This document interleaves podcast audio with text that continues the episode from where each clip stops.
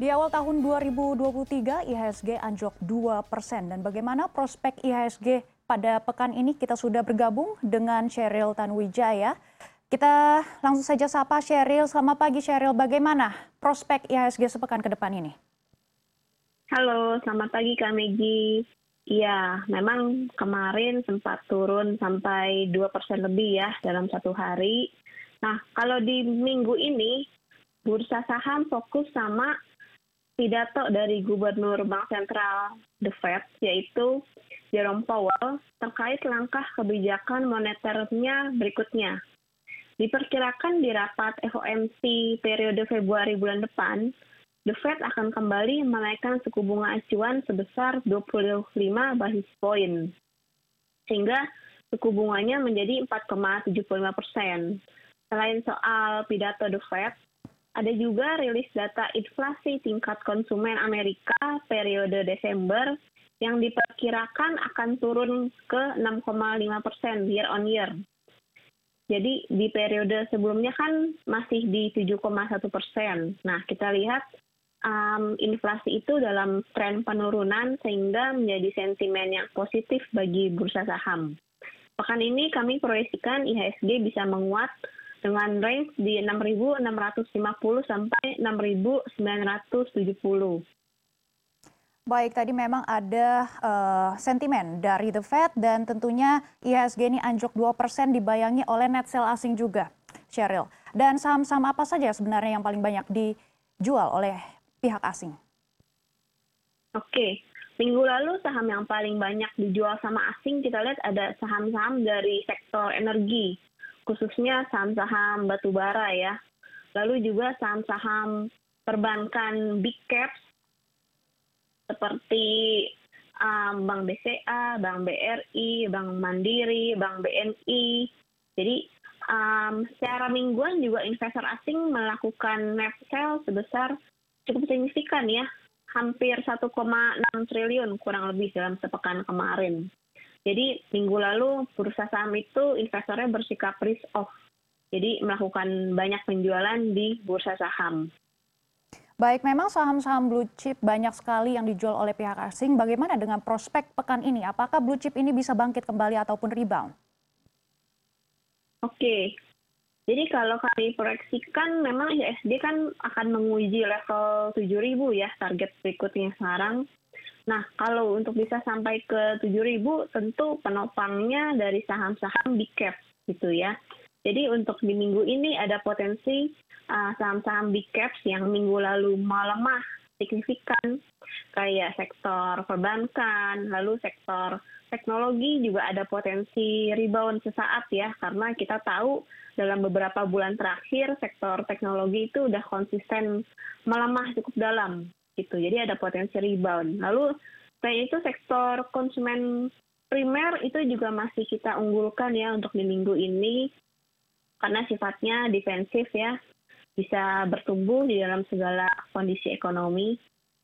Baik, selain tadi Anda juga sudah menyebut ada beberapa sektor seperti sektor teknologi dan juga perbankan, sektor mana saja yang sebenarnya harus dipantau pada pekan ini?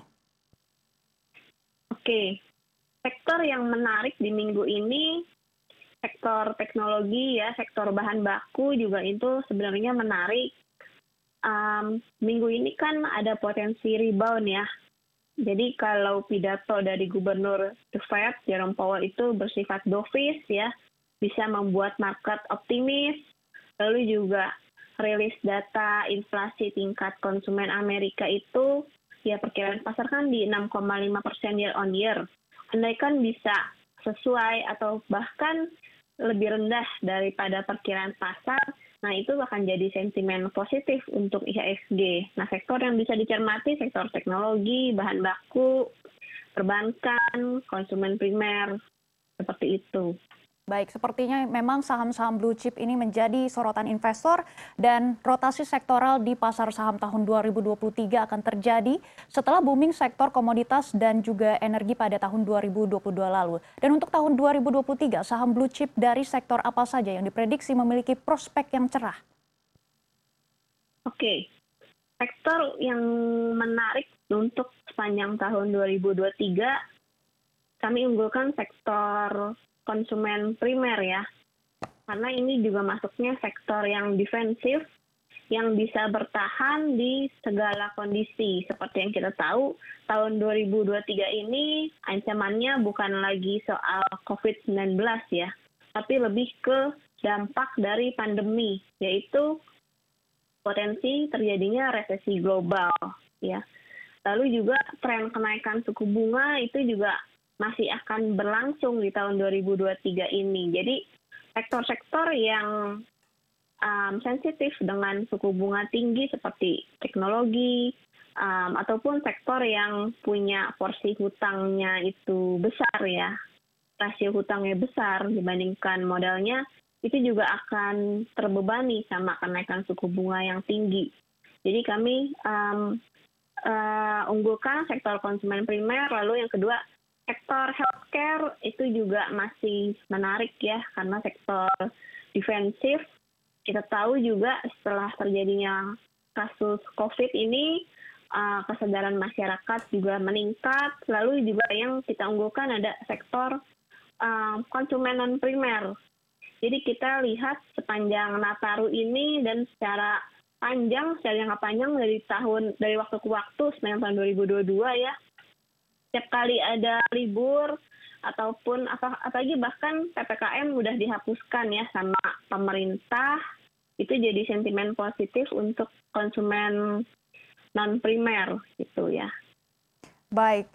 Bagaimana dengan sektor properti? Sementara ini sektor properti sepertinya masih landai terlihat dari bursa saham ataupun IISG. Sektor properti sepertinya masih stagnan. Seperti apa sebenarnya prospek di tahun 2023, Sheryl? Oke, Nah, ini sektor properti juga bisa jadi sektor yang kurang diuntungkan ya dari posisinya di tahun 2023 ini karena kita tahu tren kenaikan suku bunga itu masih terus berlanjut ya.